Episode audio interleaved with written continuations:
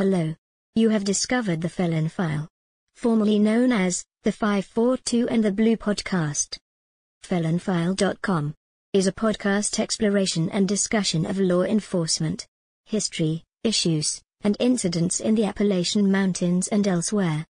Felon File is hosted by Scott Lunsford, retired police detective, sergeant, author and researcher. The Shade of Blue Stories for Felon File today. Today's discussion and Shade of Blue story is a homicide from 1939 Madison County, North Carolina. Who killed the hermit of Spring Creek and why? Why were the offenders tried twice? Listen and find out. Background music. Hard Boiled hosted by Purple Planet. Scott. You're online.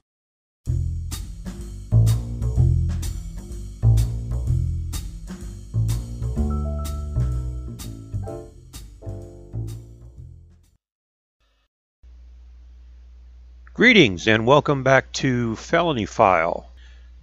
As Victoria said, we're a podcast exploration, discussion of law enforcement, history involving law enforcement issues, incidents that occurred in the Appalachian Mountains and elsewhere.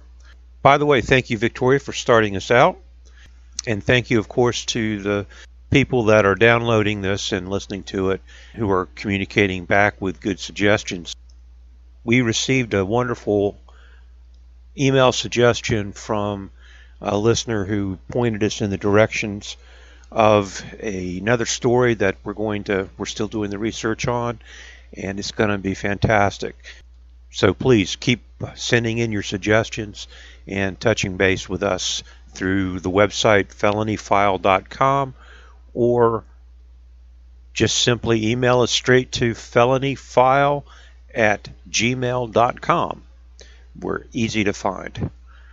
Now, today's Shade of Blue story, again, as Victoria said, we're looking at 1939. 1939 in Madison County, North Carolina, the mountain areas of western North Carolina. If you know Madison County, North Carolina, you may be familiar with Spring Creek. Spring Creek is a tributary uh, to the French Broad River in Madison County.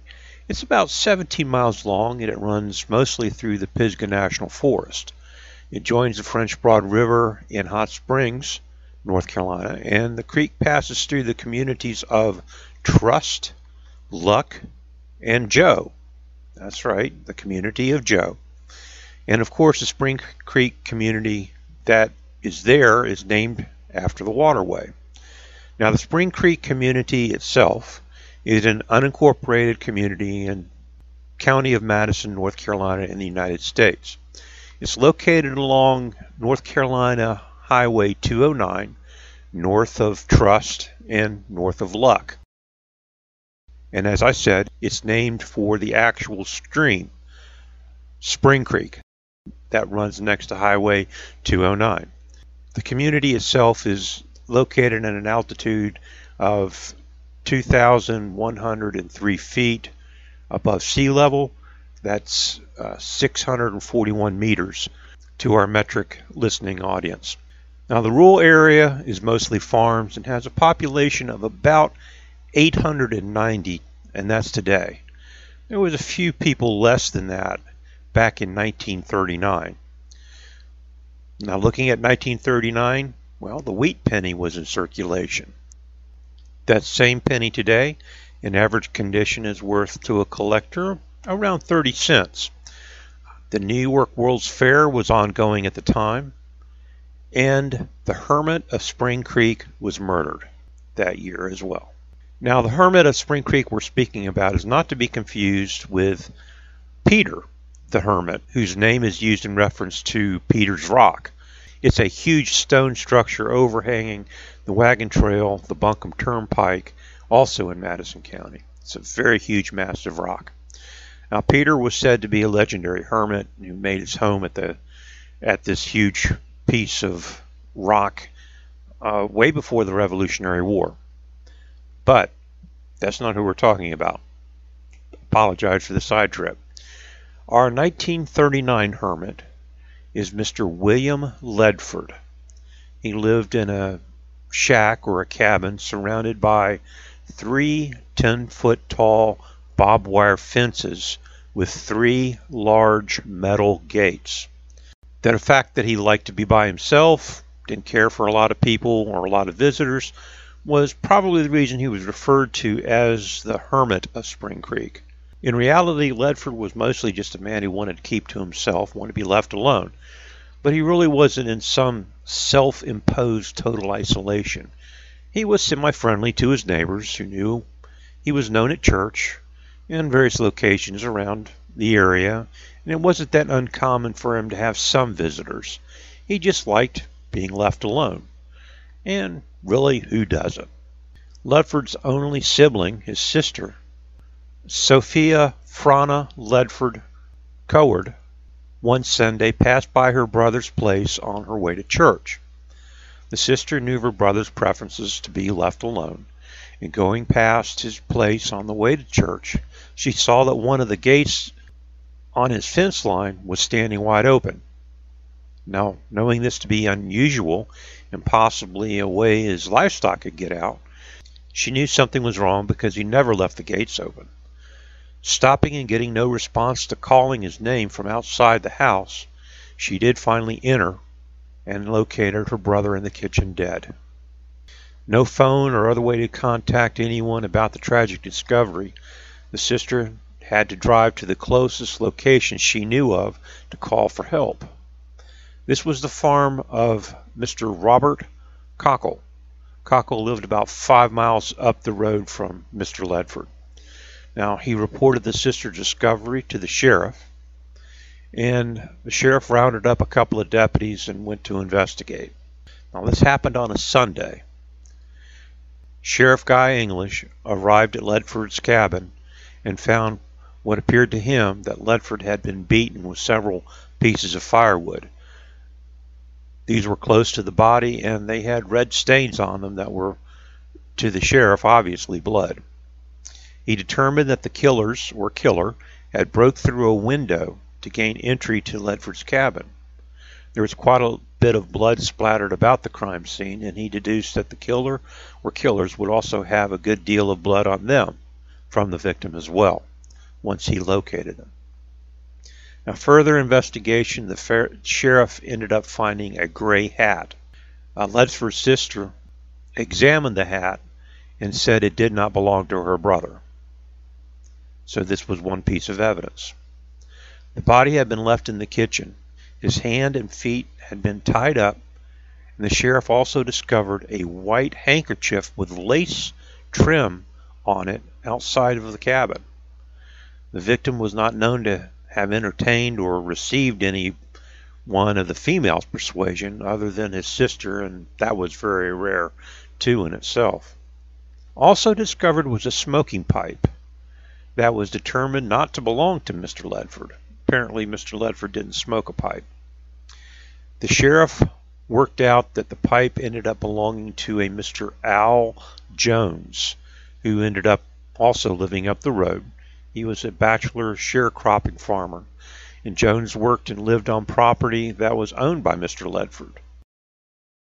The sheriff discovered that Jones had, in fact, visited the house previously and had forgotten his pipe there.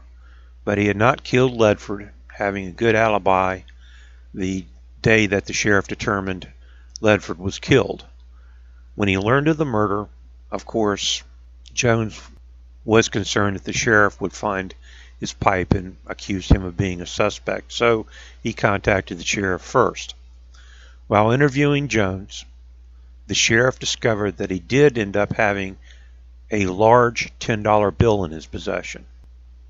In 1939, a $10 bill was noticeably larger than a regular dollar bill and a little harder to come by. And it was very unusual for Mr. Jones apparently to have one in his possession. Now the conversation turned to this $10 bill that Jones had and how Jones had come to get it, the sheriff thinking that it might possibly be part of the missing money that was determined to have been stolen from Mr. Ledford. Jones told the sheriff that he had won the bill in a coin toss with two brothers in a cafe in Waynesville, a neighboring county. Now this is where and this was after the murder had occurred.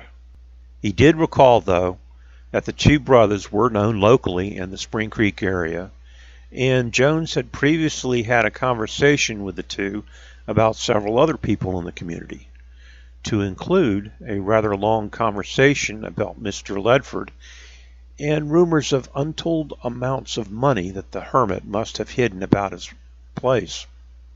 Now, Sheriff English continued his investigation, looking for a connection between the two young men who had expressed an unusual amount of interest in the victim and that diner in Waynesville. This line of inquiry took the sheriff to a lady also of the Spring Creek community, Cora Mason. She visited the cafe in Waynesville on a fairly regular basis due to her employment being nearby. The sheriff questioned her and she told him about two cousins, a Frank Davis and Willard Clemens, and she was sure these were the two that the sheriff was inquiring about. These were the names that Mason had overheard at that particular diner. She had also overheard one of them mention a place called Crosby, a town just over the mountain in Tennessee. This information sent the sheriff in the direction of Tennessee. When the sheriff went to Crosby looking for these men that Mrs. Mason had indicated to him might be involved, no one could tell the sheriff any information about them. These two guys were nowhere to be found.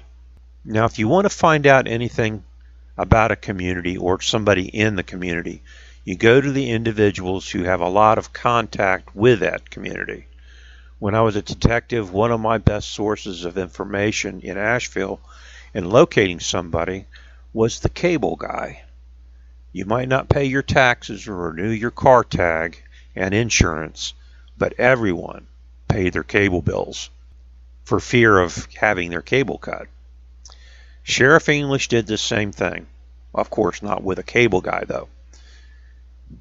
He looked up the managers and owners of the local stores, the mailman, and the town doctor. Interviewing the physician in the town of Crosby, he was told of two men that sounded very much like who the sheriff was looking for and who had been away for a while and just recently returned to them as the Duckett brothers, who in fact were actually first cousins. Now that the sheriff had names to go with the suspects, the search was much easier and soon resulted in some arrest. With the assistance of the state of Tennessee law enforcement, the Duckett cousins were located at a Knoxville, Tennessee tourist camp and arrested. You might equate a tourist camp with a inexpensive travel motel, kind of your Motel 6 type place. Today would be a good example. The two were arrested. When interviewed by the sheriff and the Tennessee authorities, the two admitted to the murder. Also located at where they were staying was physical evidence to include money, assumed to be from the Ledford break-in and homicide, and the clothing the boys were wearing. Even at that time of the arrest, it was still blood-stained, and they were still wearing it. Now, the chase of the two cousins by Sheriff English made for good newspaper selling copy, and the press took good advantage of it. Photographs of the evidence and images of the two boys being arrested or in handcuffs being escorted from the train by Sheriff English made for very good copy. And, of course, money making images for the media. Now, the sheriff had done some digging, and apparently Mr. Ledford was, in fact, though he lived very humbly, was a very rich man. The motive for the murder, of course, was money. The Duckett boys had stolen this from Mr. Ledford. In searching Mr. Ledford's cabin, with Mr. Ledford being forced to point out the hiding places, they first found $200. Then they found $274. Continuing to force Mr. Ledford to point out more, they found $2,000 in some shoes, another $3,500 hidden also on the property. A search of bank records also showed that Mr. Ledford had about $7,000 at the bank at the time. This is a total of $13,000 or approximately if you convert it into 2021 dollars uh, $242,315 totally his net worth quite a bit of money even by today's standards the two cousins admitted to the sheriff and his investigators how it all went down that preceding Friday they made their plans to rob Mr. Ledford the two Duckett boys arrived at Ledford's cabin around 7:30 in the morning that Sunday. They had arrived early and watched Mr. Ledford in his in his usual morning routine. When Ledford went out to milk the cows, the two young men broke a window on the opposite side of the house from the barn and climbed through. Their plan was to ambush the old man when he came into the house and force him to tell them where he had stashed his money. When Ledford returned, the two young men overpowered him, tied and gagged him. They manhandled the 64 year old man around the cabin, making him point out his money stashes. When done, they put him in the kitchen, knocking him unconscious with pieces of the firewood. Both of the cousins maintained throughout their confession that they did not attempt to kill Mr. Ledford. They also admitted to robbing another house about a week prior to the murder, taking cash and a pocket watch. Sheriff charged the two cousins with first degree murder. The Madison County grand jury concurred, and a trial in Superior Court was set up. Two months later, when court started, the first thing the defense counsel made a request for separate trials for the two young men. Uh, this was denied by the court. The defense also challenged the jury on the grounds that no women were summoned as jurors and that the juror pool was drawn from only 10 of Madison County's 16 townships. I guess you got to go for what what you have available. This too was overruled. When this didn't work, the defense entered a plea of not guilty by reason of insanity. Now, if you recall in a previous podcast episode that I did, titled Just How Crazy is Too Crazy, you know that as a defense is usually a long reach. If you haven't heard that podcast, check it out. It's still online. Now, after opening statements by both prosecution and defense, Sheriff Guy English read the admission of guilt to the court over the vigorous objections of the attorneys for the defense, who maintained that the statements were not voluntary and had been obtained under pressure. Physical evidence was also presented and explained by the sheriff as well. Other physical evidence, of course, was the money. This also was objected to by the defense, as there was no way to prove, they said, it was the actual stolen money. The firewood was entered in as weapons used in the assault and the killing. Of course, this was objected to as well. All of that was overruled and admitted into evidence. This evidence all connected to the statements made to the sheriff. All of that was objected to and overruled by the judge. Oh, and not to leave it out, evidence was also presented that the hat, the gray hat that was found at the crime scene was actually the property of one of the cousins.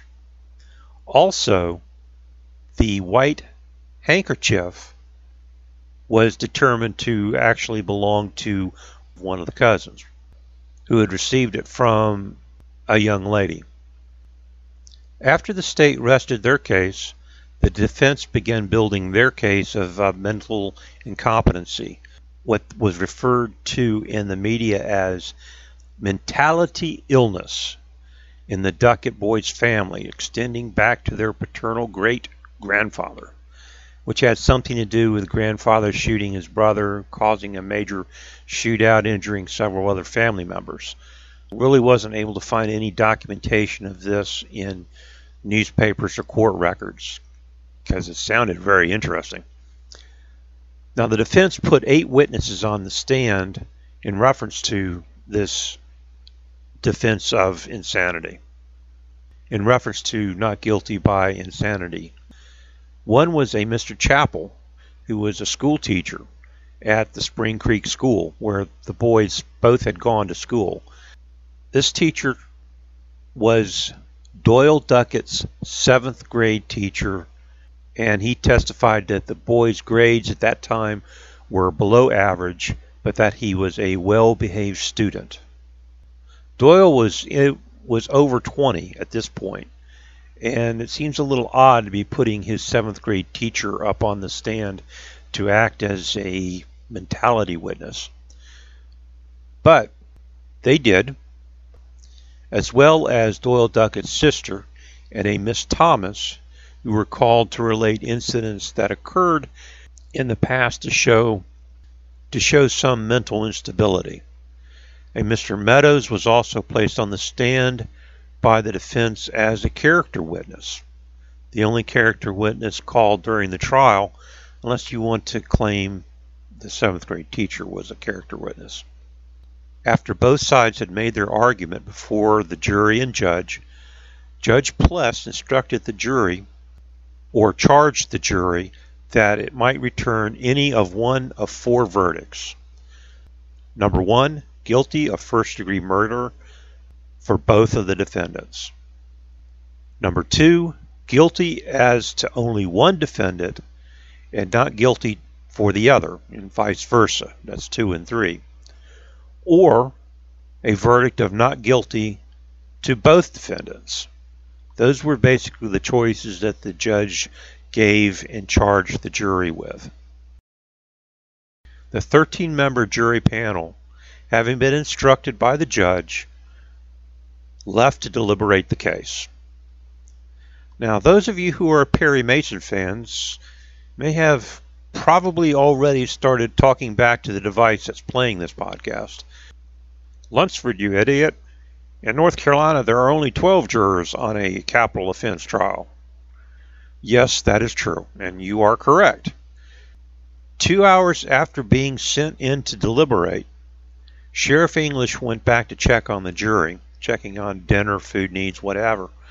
Uh, the sheriff discovered that the 13th or alternate juror had not been dismissed before the case was given to the jury.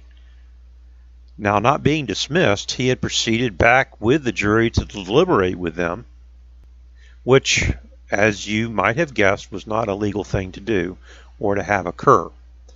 Now, when this error was disclosed, the defense counsel moved for a mistrial. And this was about the only thing that the judge agreed with the, def- with the defense on. Judge Pless ordered the extra juror removed from the jury room, and the motion for mistrial was discussed by all parties, and the judge declared a mistrial. Now, what is an alternate juror? The alternate juror is selected in capital cases. Sometimes they have two, so there might be 14 people actually listening to the case. They're selected in capital cases to sit through the trial inside the courtroom. They hear the same evidence, they hear the same statements as the first original 12 people that were chosen. They take part in the deliberation only in case one of the first 12 jurors becomes incapacitated, can't be there for whatever reason, and during the course of the trial. Otherwise, the alternate jurors are dismissed before the jury begins their deliberation and they're excused from the courtroom. A Mr. B. Pack ended up being the third wheel in this jury pool at the time. After announcing the mistrial, Judge Pless assumed responsibility fully for the oversight and declared that he would be willing to hold a special term of court to retry the case without any expense to the county. Counsel for both sides and other court officials, including the sheriff, likewise insisted on also taking the blame for the error. Apparently nobody was paying attention.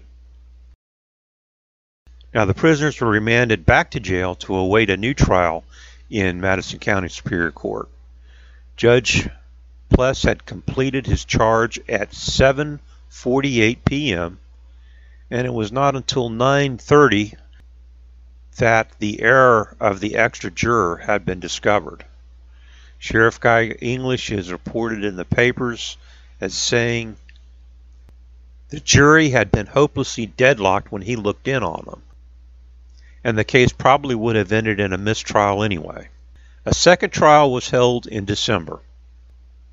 There really wasn't too much difference between the two trials, except for one factor that probably made a big difference. The two young men, the Duckett cousins, were charged at this time and tried on second degree murder instead of first degree murder. And they were found guilty on December 2, 1939. Now, Superior Court judge sentenced each of them to 30 years in state prison. In court records, the judge termed that the verdict was, quote, awful bad, unquote, and said the jurors could easily have found a verdict of a conviction of first degree murder under the evidence that was presented. Both men were sent to Raleigh Central Prison, where they served their time. And after serving their time, they were released and they returned to the Madison County community. Checking court records, newspaper files, and other sources, and doing some interviews with some of the individuals that still live in Spring Creek that were familiar with the Duckett cousins. I found no indication that after these young men had served their time that they got into trouble again. Apparently both were known for being for being good neighbors and ready to help anybody that might need it. Doyle Duckett ended up passing away in 1993 and his cousin in 2003. And that's our shade of blue story of the Hermit of Spring Creek and the two trials that occurred, and the third wheel in the jury box. Thank you for listening. I hope you found it interesting. Little bit of history and a reminder that justice is something that has to be worked hard at. You have, we, there are certain rules that have to be gone by, and you need to follow those rules. 12 jurors as opposed to 13. And we won't even get into the concept of the 13 jurors and 13 being an unlucky number. Remember, if you'd like to send us an email or a message, you can contact us through felonfile at gmail.com or go straight to the website felonfile.com. You can also send us a message through that particular website. So, in the coming weeks, until we get back again at 7 o'clock Eastern Standard Time on another Saturday evening, Remember, be safe and be secure. Wash your hands. Apparently, that's still very important. Wear the mask where you're supposed to. And try to do something nice for somebody if you've got the chance. It's really the right thing to do. And if more people did it, the world would be a better place. Victoria, go ahead and close us out. Bye, y'all. You have been listening to the Felon File podcast with your host Scott Lunsford. For more information on this podcast or Scott's books and writings, go to scottlunsfordauthor.com and felonfile.com. Scott can also be contacted at these web pages. This is Victoria, your producer. Thank you for listening. 2. 1. N. I almost forgot. If you would like to support the Felon File podcast, please go to buymeacoffee.com backslash felonfile. Here you can buy Scott a cup of coffee or help purchase some of the research material and expenses that it takes to do Felon File. That's buymeacoffee.com backslash felonfile. Once more thank you for listening.